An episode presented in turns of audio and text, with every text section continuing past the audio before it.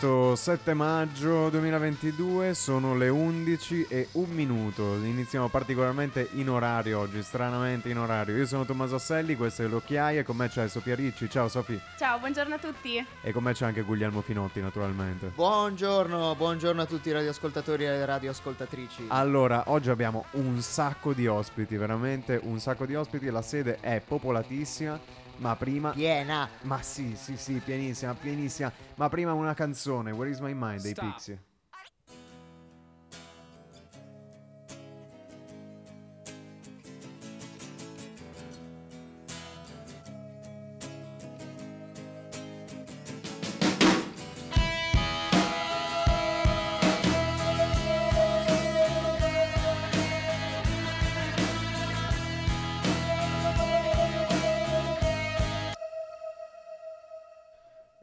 Rientriamo con i primi ospiti. Allora, abbiamo con noi eh, le ragazze di un podcast sviluppato da un progetto eh, fatto dalla prof di, Belle A- di, di Storia dell'Arte, pardon, lapsus, Michela von der Heide che è qui con noi e le ragazze eh, sono Briana Cristea e Samgiana Brusciati. Hanno realizzato un podcast fighissimo che si chiama Vold Art che trovate su Spotify e l'hanno realizzato in, eh, in- in ottica di un progetto. Ciao ragazzi, su Spotify. Vai Sofì.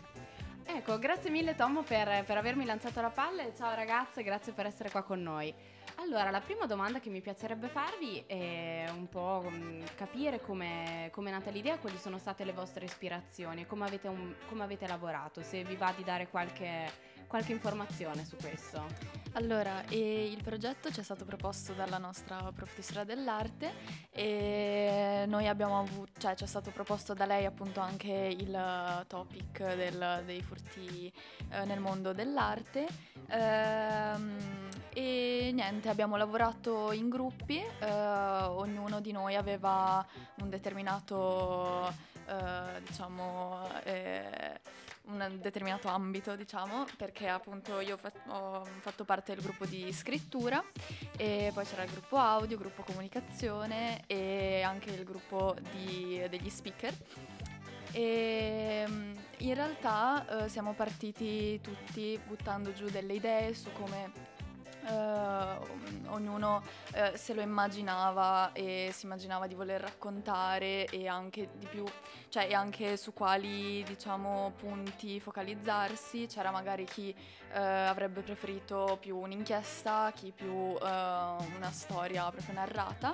E il risultato finale è, è venuto fuori un po' un mix tra queste cose, eh, soprattutto nel primo, nel primo episodio che potete appunto già ascoltare, che è quello su Pipino Vincenzo, il- quello che noi abbiamo soprannominato ladro gentiluomo, e invece nella seconda puntata sarà eh, su un, eh, diciamo, un, la- un tipo di ladro più businessman eh, come vedrete quando, quando uscirà eh, non ci siamo focalizzati su una storia precisa ma abbiamo un po' fatto diciamo interviste e altri e un po' parlato di, di quest'ambito anche dal punto di vista storico.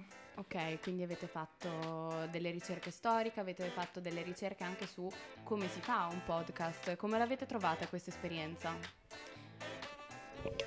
Allora, eh, riguardo alle, alle ricerche su come si fa un podcast, eh, abbiamo avuto l'onore appunto di parlare con vari esperti che avevano eh, già progettato su questo, su questo- su questo ambito e ci hanno dato una mano per, ehm, per cercare vari siti, varie, varie, varie piattaforme dove eh, poter pubblicare questo podcast.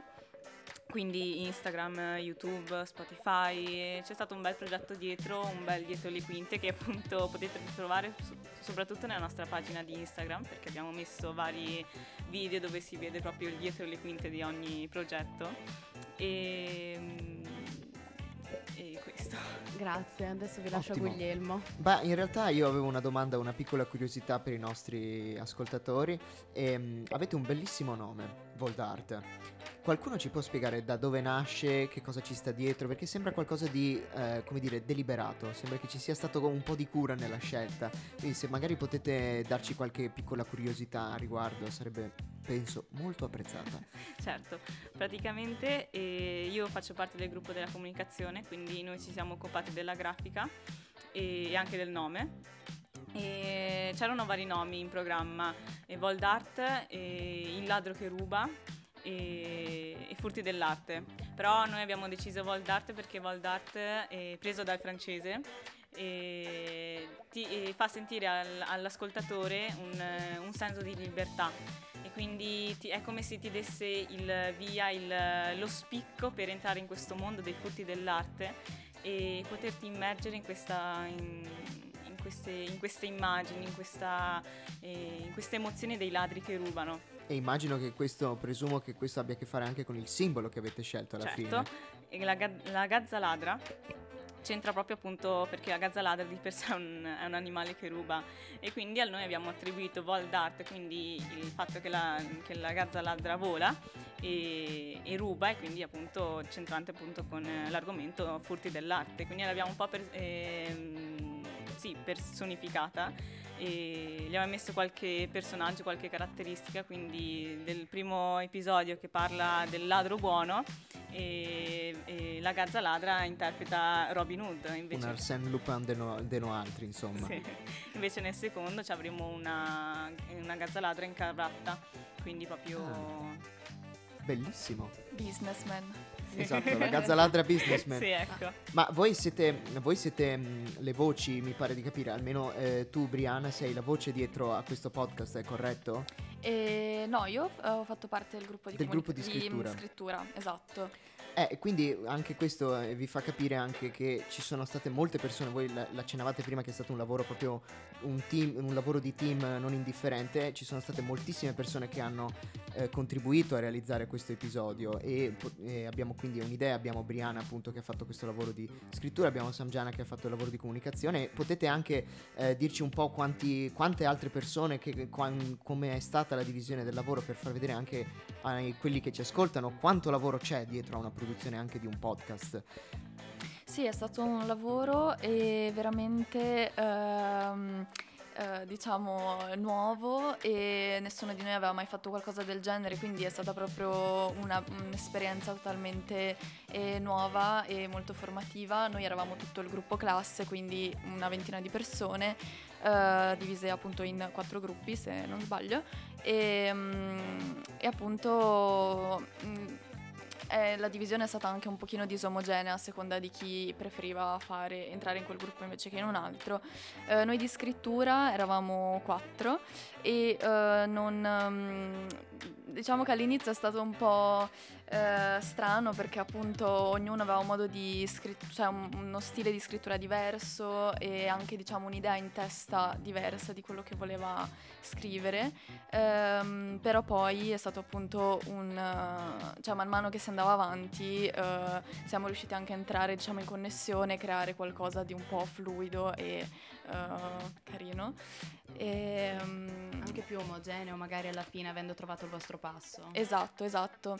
E mm, sfortunatamente ci sarà solo questa seconda puntata perché l'idea iniziale era di farne tre, solo che per una questione di tempistica, proprio adesso che ci eravamo finalmente, pre- avevamo preso un po' il nostro passo, eh, possiamo solo fare questa Quindi vi seconda. faccio questa domanda, voi avete intenzione di continuare dopo?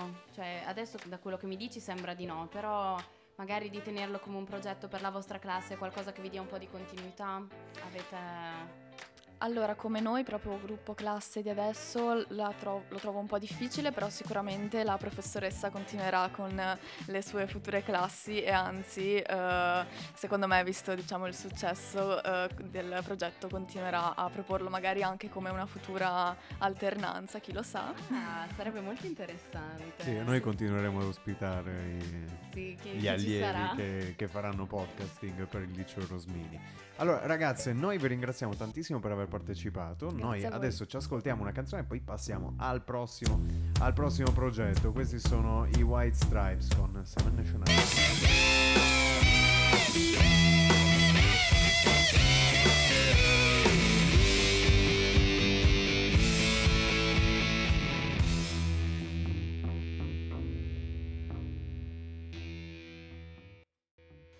Rientriamo su queste note che hanno fatto la storia. Era il 2003 quando è uscito, quando è uscito questo album dei White Stripes. Ehm, allora, eh, torniamo con un altro podcast, sempre parte di questo progetto. E con noi c'è Angelica Micheli. Ciao Angelica. Ciao a tutti. E eh, Francesca Cestari. Ciao, Ciao a Francesca. Allora, il vostro podcast si chiama Gentrifica Amore. O no? Sì, sì. E anche questo è su Spotify, su YouTube e su Instagram. Seguite le ragazze su Instagram e eh, andate a sentire il podcast su Spotify. Il tema è quello della gentrification. Vai Sofì. Ok, grazie mille Tommo per, per avermi lasciato la parola e mm, intanto ciao ragazze, grazie di essere qua con noi questa mattina. Grazie a voi, è un'occasione. E io avrei qualche domanda da farvi perché mi sono molto appassionata al tema dopo, dopo aver sentito il vostro podcast. Era un argomento di cui conoscevo veramente molto poco e, e quindi mi è stata data la possibilità di conoscerne un po' di più.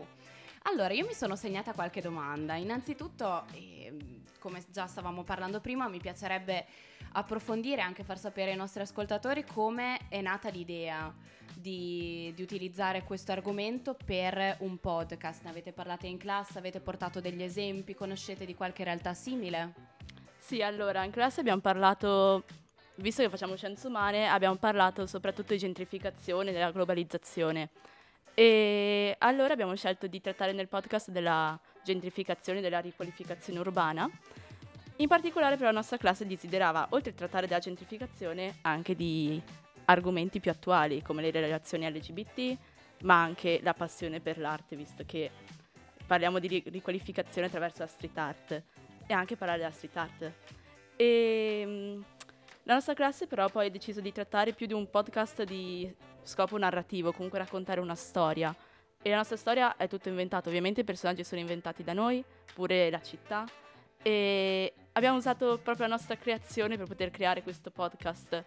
E mm, vi posso dire che è venuto comunque un bel, un bel lavoro perché comunque ci siamo organizzati anche nei gruppi nella nostra classe, c'è chi parlava, c'è chi faceva la parte del gruppo di scrittura, chi della parte audio, io sono la referente, e del speakeraggio come Angelica, dopo c'è anche Arianna, che è Sofia, mentre Angelica è Margherita, e dopo anche il gruppo di comunicazione che si occupa di eh, pubblicizzare il nostro podcast.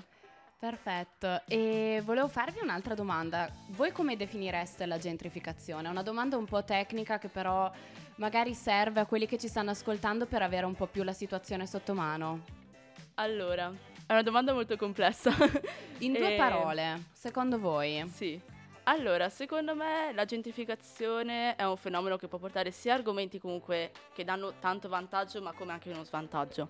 Come vantaggi possiamo dire che può aumentare il profitto comunque di moltissime città, può renderle più ricche, però allo stesso punto con la gentrificazione, mh, parliamo ad esempio del quartiere delle Albere qua a Trento, e può portare a un, ehm, a un togliere comunque una parte di passato di storia della città di Trento, come era il vecchio quartiere delle Albere che è vicino alla parte di San Pio, San Pio X, quella parte lì diciamo dove abitava più un ceto con un reddito medio-basso, mentre adesso il quartiere delle Albere è molto frequentato da ragazzi universitari, ma anche persone con un certo ceto alto, possiamo Ok. dire.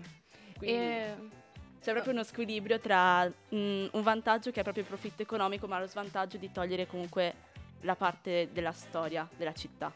E volevo farvi una domanda a entrambe rispetto, rispetto a questo tema. Voi la città, data anche il fatto, dato il fatto che un po' si sta snaturando, potremmo dire, tra virgolette, la sentite ancora vostra? C'è qualcosa che vorreste cambiare? Come, come la vivete? Allora, io credo che la rimodernizza- rimodernizzazione diciamo, del paesaggio di Trento, degli immobili, la renda più vicina al nostro mh, stile artistico, architettonico forse, quindi ci faccia sentire un po' più vicini alla realtà che viviamo, quella che vive la nostra generazione. Però il fatto di snaturare forse il paesaggio ci fa sentire un po' più lontani, più in difficoltà di recuperare il paesaggio, quello di sicuro. Ok. Se posso aggiungere, Certo. io posso dire che comunque il Trentino è un territorio molto, che tiene molto alla natura, comunque alla tutela ambientale. E vedere anche che comunque si cerca di distruggere il proprio territorio, a me dispiace tantissimo perché comunque la tutela del paesaggio e dell'ambiente secondo me dovrebbe essere molto trattato proprio bene, cioè Dovrebbe essere Molto- preso di più in considerazione. esatto. E invece a livello storico, sentite che vi manca qualcosa? Cioè, che siete attaccate alla città rispetto anche a questo posto delle albere che è stato cambiato, così modificato? No. È una domanda difficile, penso che sì, la nostra Ma generazione noi siamo si qui sta- apposta per farlo, eh, Esatto, senso, per ci metterci pagano in per difficoltà. questo, esatto. Assolutamente. Esatto. Ci pagano. Non ci pagano Non ci per pagano, Ci per pagano questo. per questo. Sì, penso che la nostra generazione si sta un po' staccando dai valori, diciamo, un po' più antichi, i valori principali forse del territorio italiano, soprattutto del Trentino. Quindi questo ci stacca già un po' dal mm, essere sensibili verso il territorio. Quindi Ok. penso che questa sia l'unica difficoltà.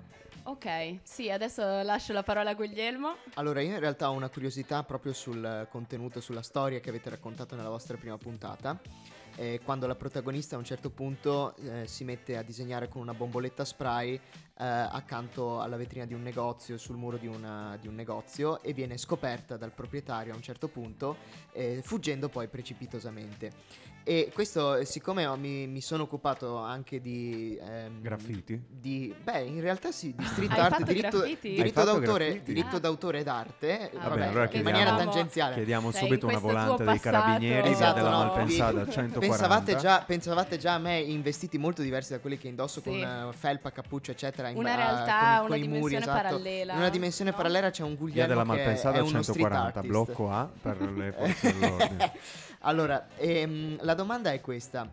Eh, quando, quando qualcuno fa street art, eh, soprattutto quando è qualcosa di spontaneo, quindi non concordato, eh, c'è sempre questo problema tra chi ha fatto un'opera d'arte, che lo ricordiamo per chi non lo sapesse è tutelata dal diritto italiano, e chi invece poi eh, è il proprietario dell'immobile e si ritrova con una, comunque un'opera di street art che potrebbe creargli qualche problema.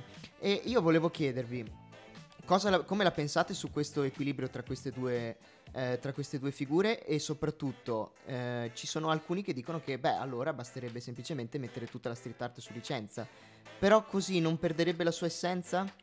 Che cosa ne pensate? Ma secondo me dipende da cosa si intende con street art, perché se ci si riferisce a un atto vandalico, cioè un atto con intenzione vandalica, forse è un altro discorso, ma io credo che attribuire una licenza, quindi un aspetto più burocratico, a comunque, cioè la street art è un'espressione di, di vita, della qualità di vita delle persone che si trovano in quel quartiere, in quell'ambiente, in quella realtà. E io credo che attribuire quell'aspetto burocratico possa renderla, diciamo, un Snaturarla. semplice, sì, un, un- l'ennesimo strumento un po' di, di capitalismo, di, mm, come si dice, spegnere la, la creatività, la passione dietro quell'atto.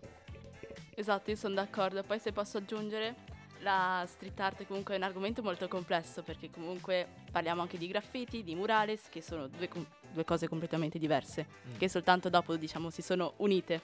E ovviamente il graffito si tratta più di un graffio, possiamo definire, Sì. e è più una firma, mentre il murales invece è proprio nato con lo scopo anche di eh, dare una propria idea di società, della società dove si vive, comunque di criticare la società oppure di far vedere un valore che noi vogliamo esprimere nell'arte. E io sono d'accordo con Angelica, secondo me forse tutela, cioè mm, se si dà una licenza a comunque la street art si va a perdere il valore che si vuole dare alla street art e rendendola più, mm, più per creare un profitto più che dare proprio l'idea di arte, di valorizzare l'arte. Perfetto, ottima, bellissima Grazie risposta. ragazze. Grazie Grazie. di essere state qui. Noi a Cappello dobbiamo aggiungere che per la realizzazione del podcast hanno eh, dato un eh, aiuto fondamentale eh, Gianluca Taraborelli, H. Johnny Knox, Emanuele Lapiana di O Suono Mio, eh, Davide Panizza e Chiara Turrini. Noi ringraziamo ancora la professoressa Michaela eh, von der Heuten. No, non ce l'ho fatta stavolta. Von der Heiden e ringraziamo le ragazze che sono state qui con noi e che hanno arricchito questa puntata delle occhiaie. Noi torniamo tra pochissimo con i temi che hanno caratterizzato la settimana, intanto vi lasciamo a Eddie Vedder Society.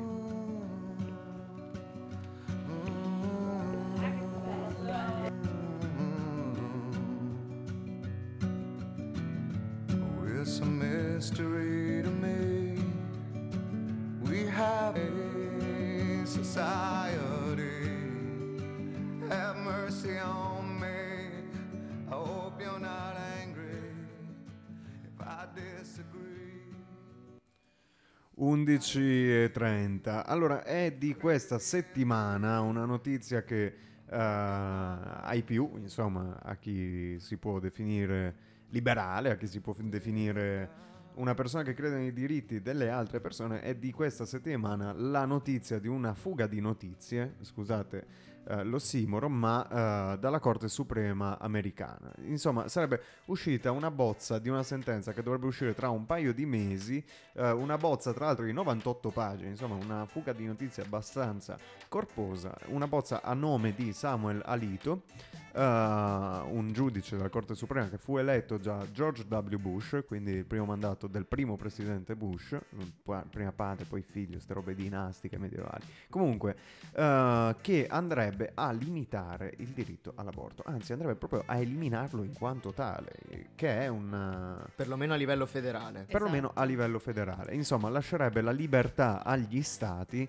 eh, di decidere cosa fare nella normativa sull'aborto. Farebbe molto gioco a quegli stati che negli, ultimo- negli ultimi mesi e anni hanno iniziato, hanno iniziato a fare un sacco di limitazioni sulla possibilità delle donne di abortire e soprattutto delle leggi molto strette, per esempio mi pare che ce ne siano alcune anche in Texas e anche in alcuni E stati in del quale sud. stato? E in quale stato? In quale parte degli Stati Uniti ci poteva essere una cosa di questo genere? Io non commento questo al riguardo, No, però chi commento, ha orecchie per commento intendere come. Ma intenda. il- l'avventura dell'aborto negli Stati Uniti nacque nel 1972 con sentenza poi uscita nel 1973 con la storica sentenza. Roe. Versus in realtà Wade. versus Wade esattamente. Che in Eh, realtà Roe è un, nome, è un nome d'arte è un nome è uno pseudonimo eh, preso da Norman McCorvey per eh, tutelare il proprio diritto all'aborto. Norman McCorvey partorì comunque perché i tempi furono lunghi Quelli, sì. e, eh, e insomma lei poi è morta nel 2017 e ha dato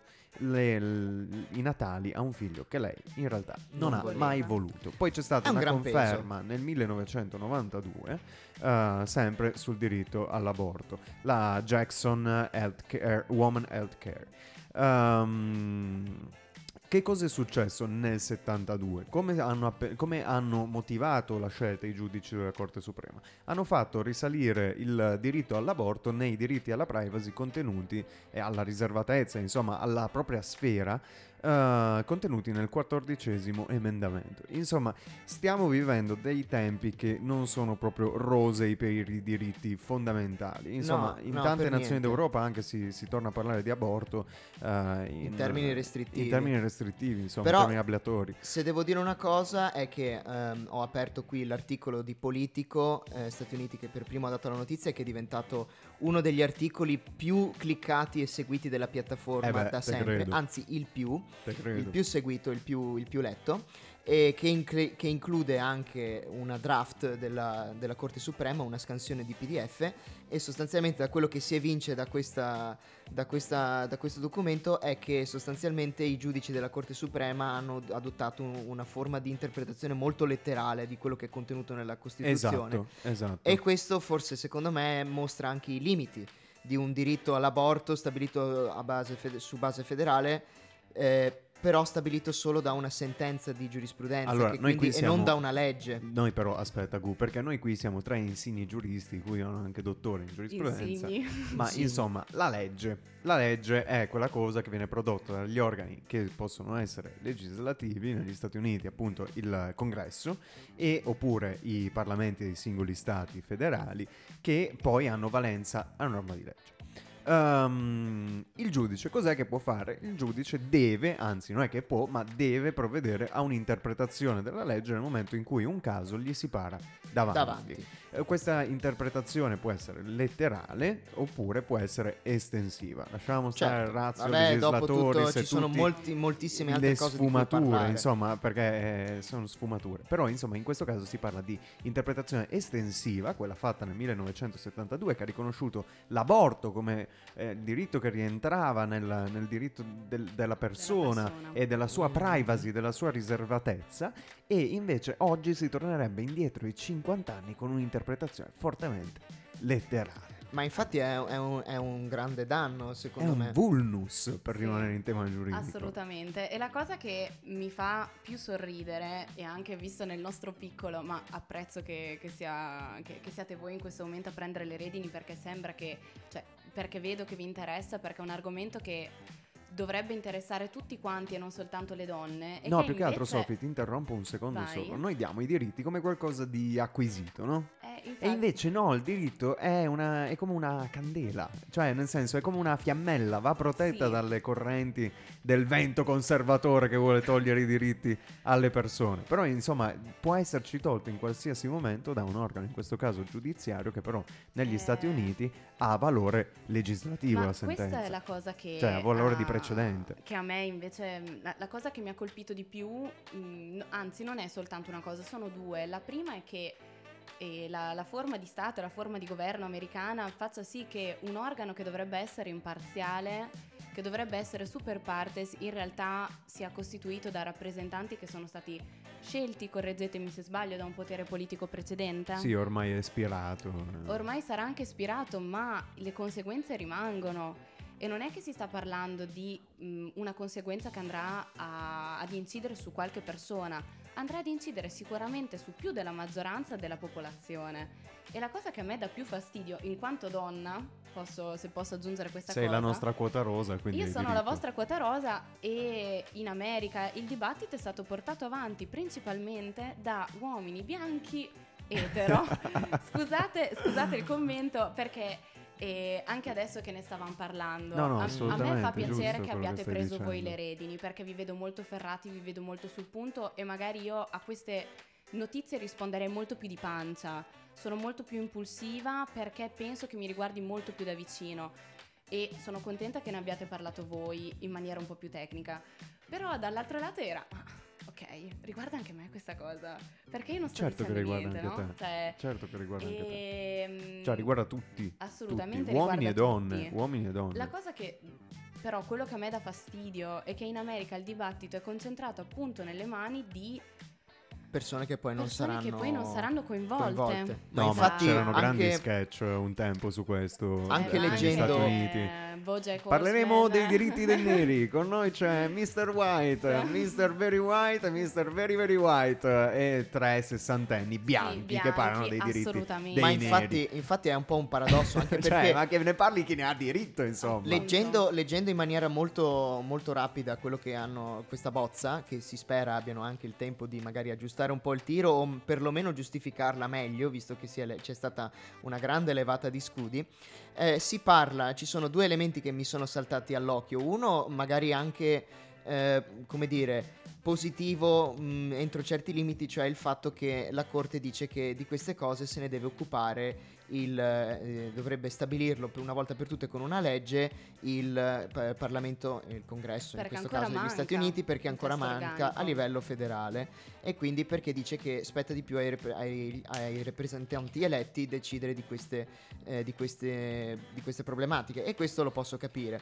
Quello che invece capisco molto meno è invece un, ri- vari riferimenti cursori al fatto che eh, la libertà e quindi la, la- la parola liberty eh, che dovrebbe essere in questo caso applicabile alle scelte di, eh, di, mh, eh, gravidanza delle donne, in teoria non si dovrebbe loro applicare perché eh, ovviamente entra in gioco anche la questione del, del bambino eh, o, del, o meglio del feto, del feto.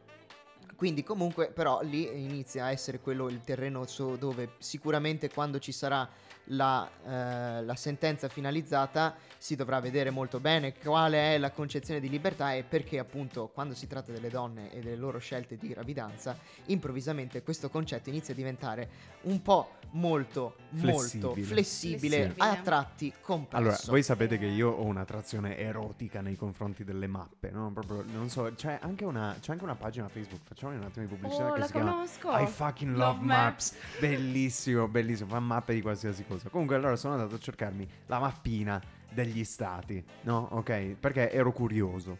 E Ah, insomma, visto quella pagina, sono vista. 13 stati con un diritto dormiente. Che cos'è un diritto dormiente? Praticamente questi stati sono 13 ehm, hanno già nella propria legislazione nazionale un eh, divieto di abortire che è dormiente, è stato semplicemente messo a dormire dalla sentenza Roe Roe. versus Wade. E mm, insomma, se la sentenza Roe vs. Wade passasse in questi 13 stati, diventerebbe automaticamente, proprio senza neanche passare dal via, Illegale. divieto di, di- di abortire. E un'ultima considerazione che mi viene in mente in realtà, probabilmente una sentenza del genere al posto di, come dicono in uno dei, dei passaggi che sto leggendo in questo momento, al posto di eh, ricucire delle presunte divisioni che vengono lamentate da questa sentenza, eh, secondo me in realtà non farebbe altro che accentuarle perché ci si ritroverebbe improvvisamente ad avere eh, metà stati che, tollera- che disciplinano il diritto all'aborto e metà che non lo fanno. Poi tra l'altro c'è un dubbio, de-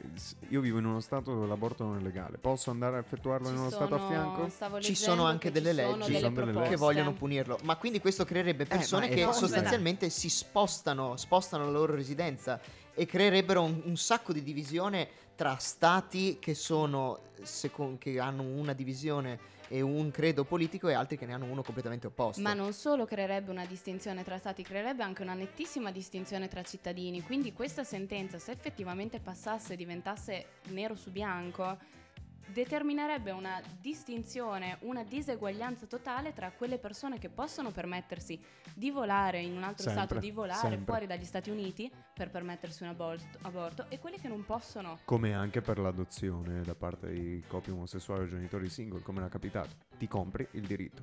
Non so voi, ma io penso che tutto questo sia freaky.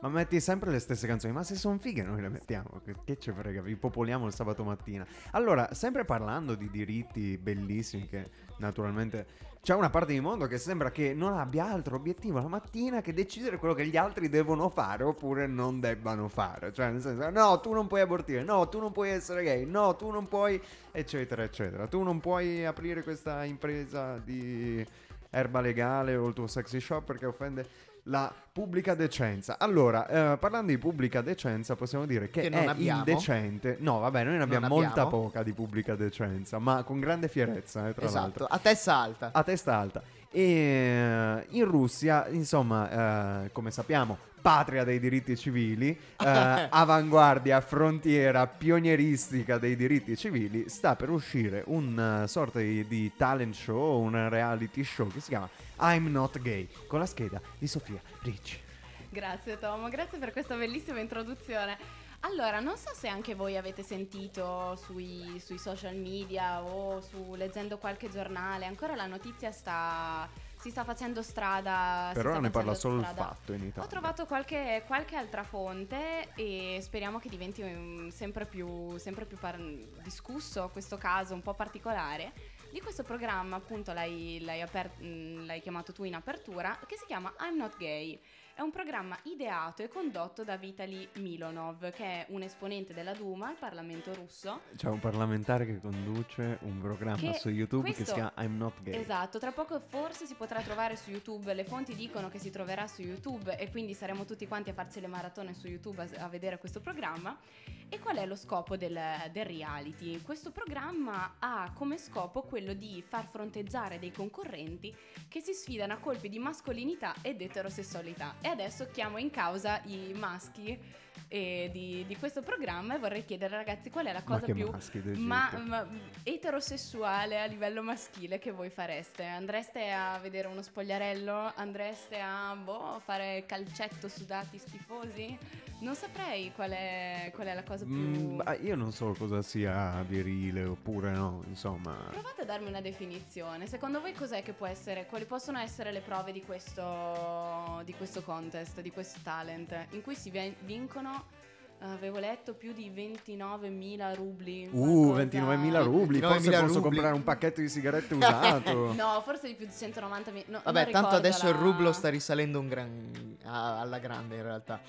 Ma, oddio, per rispondere alla tua domanda, Sofia, Sofi, veramente non, cioè, non- non saprei da che parte iniziare, onestamente. Io ti direi Perché anche... ne hai troppe. Ma no, io ti, io ti direi anche giocare a calcetto finché non, mi, non sono grondante di sudore. Però adesso che- quelli che ci sentono in diretta non, non possono vedermi, però non so se qualcuno mi ha mai visto. Io decisamente non ho il fisico per giocare a calcetto, o perlomeno sono una schiappa.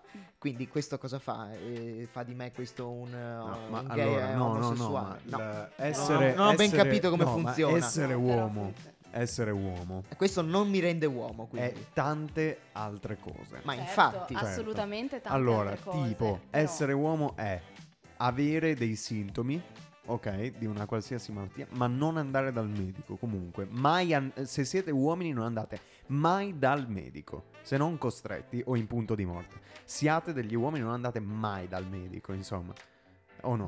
Man. eh, l'obiettivo, l'obiettivo appunto di, quento- di Poi, questo contest poi, se la è- tua ah, ragazza ecco, ti chiama, ho fatto un scusa. incidente in macchina, la prima domanda deve essere: come sta la macchina? Eh, eh, che que- cazzo hai fatto? Allora, quello, su quello potrei, potrei essere anche io tendente a questa cosa qui. Poi, visto la mia negli passione spogliatoi della palestra, Si parla non di incrociare scusate. mai lo sguardo con quello di un altro uomo. Perché No, mai, mai, mai, mai, mai, mai, mai.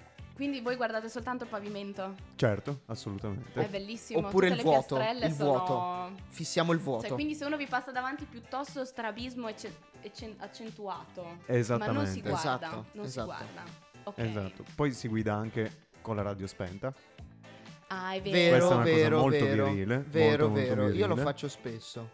Poi, ehm, poi, poi, poi, poi. Interrompere Ah, le beh, persone mentre parlano. Interrompere le persone mentre parlano, assolutamente, soprattutto se sono donne, e questo si chiama Esatto. man explain- Ma- mansplaining. mansplaining, Uh, poi ci sono tutta una serie di leggi non scritte per essere uomini. Tipo, se sei all'orinatoio pubblico, Oh, uno sì, orinatoio non vai di distanza. Uno, sì, uno sì, uno no. Uno Eh, sì, uno cavolo. no. Ma scusate, Cioè, quindi noi li, privacy. faccia- li facciamo per il cavolo, perché eh, alcuni vengono E inutilizzati. infatti Ma quelli più, quelli più, Più evoluti avanzati. hanno o sono spaziati oppure hanno i separé. Sì.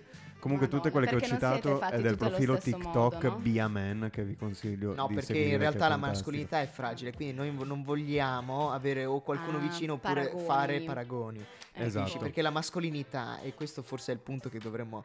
La Toccare. mascolinità tossica, come si dice, è anche molto fragile, se lo vogliamo dire così. Cioè, Eh il fatto di dover fare queste, queste cose per affermare una propria virilità che poi magari si che poi- scopre non esistere. No, ma che poi comunque non c'è nulla di più virile che essere gay. Sei talmente uomo che ti piacciono gli altri uomini. Cioè, nel senso, questa è la Questo vera è frontiera. punto Questo di è un- riflessione. Interessante punto di Devi essere riflessione. abbastanza uomo da farti piacere un altro uomo e dichiararlo in pubblico, avere il coraggio di dichiararlo in pubblico.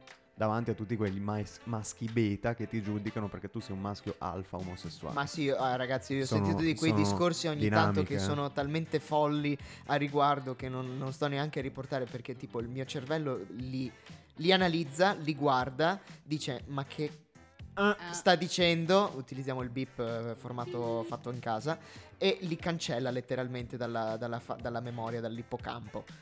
Comunque, cos'altro ci sarà in questo reality? Cos'altro ci Sofì? sarà in questo reality? Questo è ancora tutto da scoprire perché non è approdato sulla piattaforma YouTube qua in Italia. Sì, ma ma io C'è un Approderà. plot twist però, c'è, C'è un un plot plot twist twist? interessante. Il conduttore, No, il Vabbè, questo è conduttore il plot twist che avevamo analizzato forse in the beginning all'inizio. Il Ah, caro ok, dottor allora forse mi ero, mi ero dimenticato Milano. di questa cosa. Però comunque sì, ripetiamolo allora a questo punto. Ah, che il conduttore è un parlamentare. Sì, ma è un parlamentare di, uno, di un partito ovviamente, estremista, ovviamente, cioè, iperconservatore. ovviamente, immaginavo che non fosse il. Partito Socialdemocratico. Così può già Ma prendersi giù i nomi e può Beh. già prendersi giù i nomi e prendere adeguate- adeguati provvedimenti. Sì, per un censimento. mm, stavo... Efficienza russa, signori, efficienza russa. cioè due piccioni con Efficienza una russa. Sì, Quindi esatto. intrattenimento e fanno più o meno quello che facciamo noi, un po' infotainment, un po' di informazione su chi è gay e un po' di intrattenimento con questo programma. Sì, ma perché non sbattere le foto dei dichiarati omosessuali sulla TV pubblica russa o su YouTube? Ma secondo me nessuno Potrebbe uscirà come passo. dichiarato gay, usciranno Mm. tutti delle versioni estremamente patinate di quello che secondo lo standard un uomo fa. Ok, ok. Questa qua è l'idea che mi sono fatta io, perché eh, l'obiettivo è eliminare di settimana in settimana il concorrente che sembra meno etero. Ah, ok. Quindi ok. questo è lo scopo, non è tanto trovare il gay, ma è piuttosto cercare di inculcare delle attività che saranno mm, estremizzate, che però rappresentano la- la sto- lo standard, la norma, il macio, il macio russo che... Il macio russo. Il macio russo. Ok. No, è un- una lettura che per me... Ci vorranno è- molte bottiglie di vodka, Sì, temo. Sì, sì, sì, no, non, cioè volevo, potrebbe- non volevo farlo stereotipo. No, potrebbe Ma sì. diventare interessante, potremmo trovarci la sera a guardare I'm Not Gay. Sì, ma secondo me, secondo me è un programma per tutta la famiglia. Noi che siamo vero- veri etero, ascoltiamo i Bee Gees.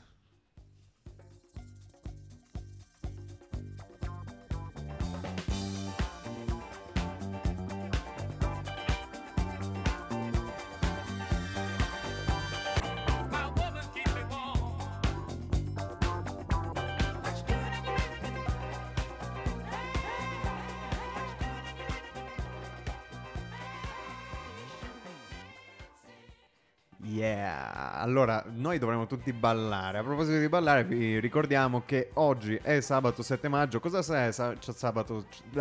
Cosa c'è sabato 7 maggio?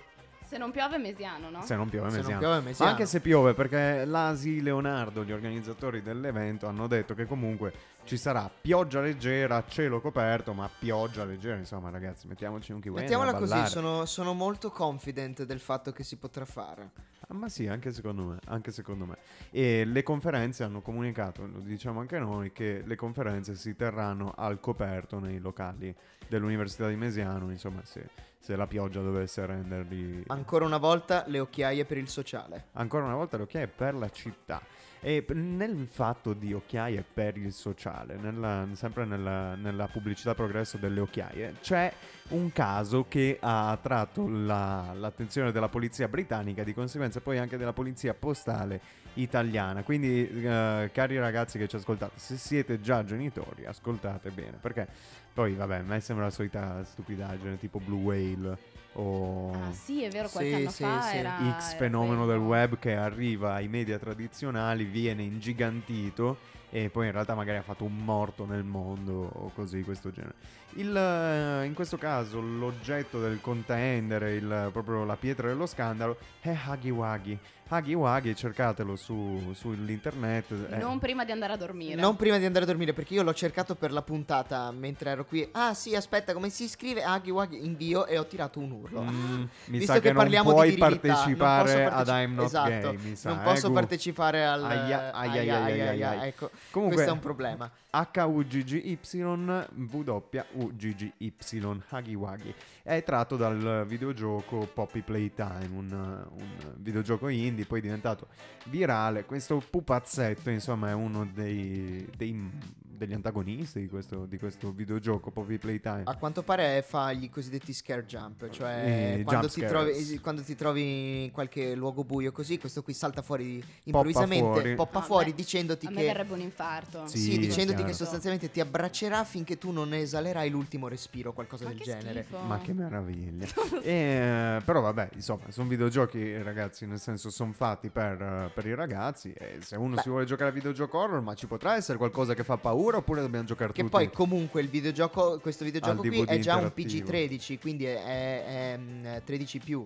Sì, esatto. Quindi secondo la classificazione PEGI è solo per ragazzi sopra i 13 anni, quindi è- poi sappiamo che vabbè, lascia il tempo che trova perché eh, la gente li compra lo stesso senza farci Sì, troppo vabbè, caso. chiaro, cioè nel senso... Però comunque ci sono state fatte le dovute eh, Sì, però considerazioni eh, insomma, Ivano Gabrielli, del, eh, il capo della polizia postale, dice questo fenomeno esiste, lo stiamo monitorando, può creare problemi se non si adoperano accortezze. Noi intendiamo informare i genitori e spiegare loro che occorre prestare attenzione a ciò che guardano i loro figli sul web. Ma sì, ma è sempre, Ma sempre io- questo. Io ho una domanda. questo, Cioè, vai. pubblicizzeranno anche un peluche di Aghi Waghi? Esiste già. Eh, Esiste es- già il il peluche, fatto. questo è il fatto, quindi Cioè, il che venga fatto- commercializzato. Esatto, il fatto è che è stato commercializzato questo peluche Arriva nelle nostre case. e alcuni genitori l'hanno comprato senza sapere il background, la backstory, perché i figli non avevano giocato ed è finito in mano anche a bambini delle scuole materne,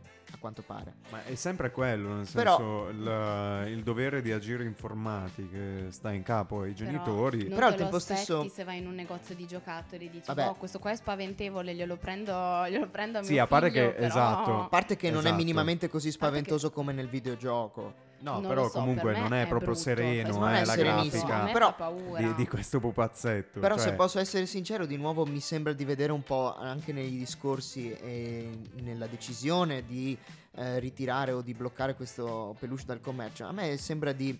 cioè sento tanta puzza di moralismo. Sì, sì, sì, sì, Tantissima e senza basi, cioè c'è di nuovo questo substrato del eh, i ragazzi che passano troppo tempo incollati agli schermi se diventano rincitrulliti eccetera, senza però dire niente, dare nessun tipo di riscontro No, scientifico, vero, cioè, empirico, no, nel senso, nel senso è vero sperimentale. che i bambini, soprattutto dopo il periodo pandemico, passano più tempo attaccati a, Cosa c'è da allo fare? Sì, ma c'è una, Però non cioè, c'è c'è una nient'altro forte, da fare, c'è insomma. una forte connotazione negativa che mh, da un- però eh, per essere veramente accettabile dovrebbe come dire avere un qualcosa di più sostanzioso come motivazione che semplicemente un istinto un po' moralista.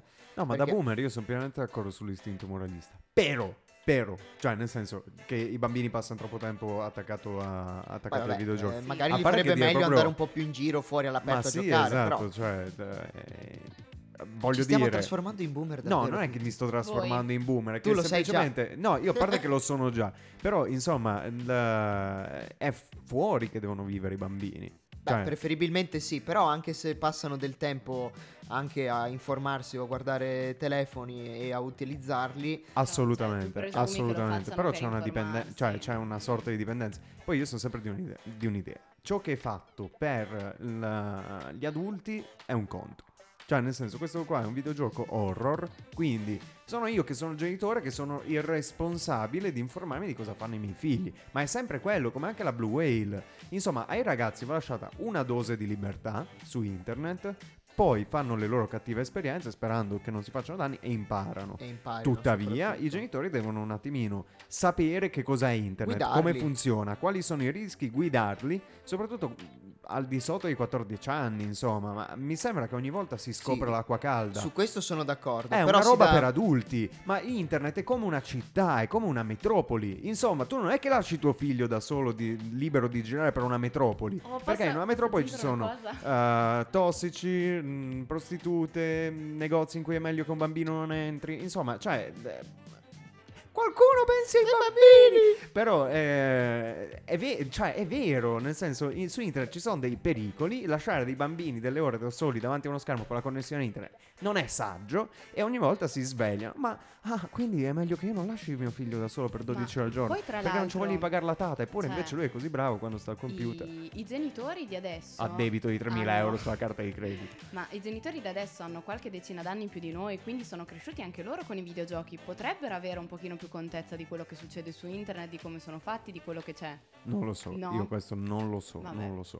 Mi sembra che ci sia un po' di paranoia sulla cosa.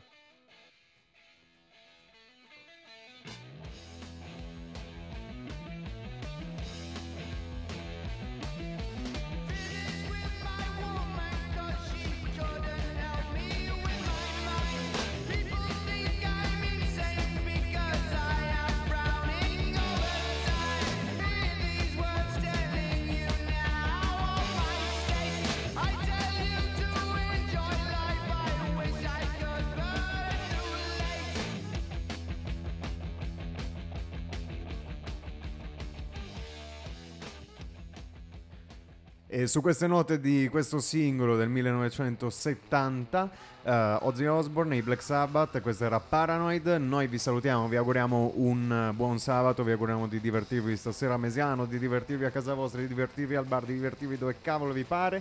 Io sono Tommaso Asselli, con me c'è Guglielmo Finotti. Buona, buona giornata a tutti e adios. Ciao Sofì. Ciao a tutti.